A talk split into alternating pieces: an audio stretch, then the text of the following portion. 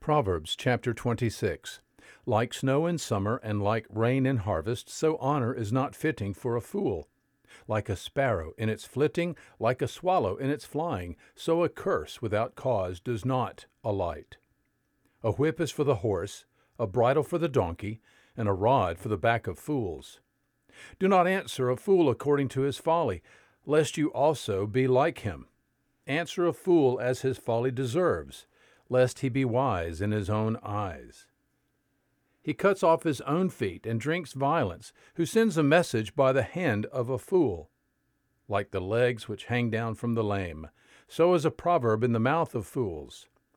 Like one who binds a stone in a sling, so is he who gives honor to a fool. Like a thorn which falls into the hand of a drunkard, so is a proverb in the mouth of fools. Like an archer who wounds everyone, so is he who hires a fool or who hires those who pass by. Like a dog that returns to its vomit is a fool who repeats his folly.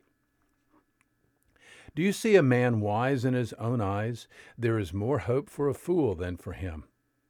The sluggard says, There is a lion in the road. A lion is in the open square. Like the door turns on its hinges, so does the sluggard on his bed. The sluggard buries his hand in the dish. He is weary of bringing it to his mouth again. The sluggard is wiser in his own eyes than seven men who can give a discreet answer. Like one who takes a dog by the ears, is he who passes by and meddles with strife not belonging to him. Like a madman who throws firebrands, arrows, and death, so is the man who deceives his neighbor and says, Was I not joking? For lack of wood, the fire goes out, and where there is no whisperer, contention quiets down.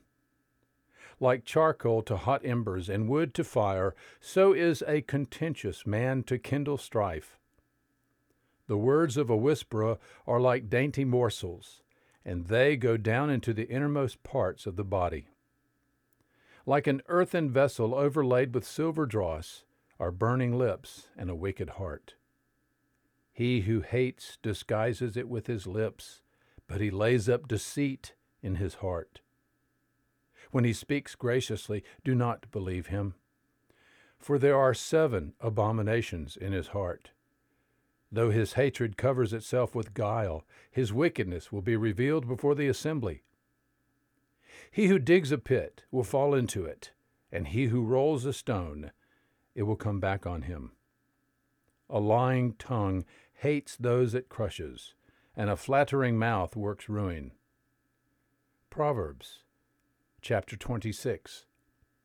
There is good news today.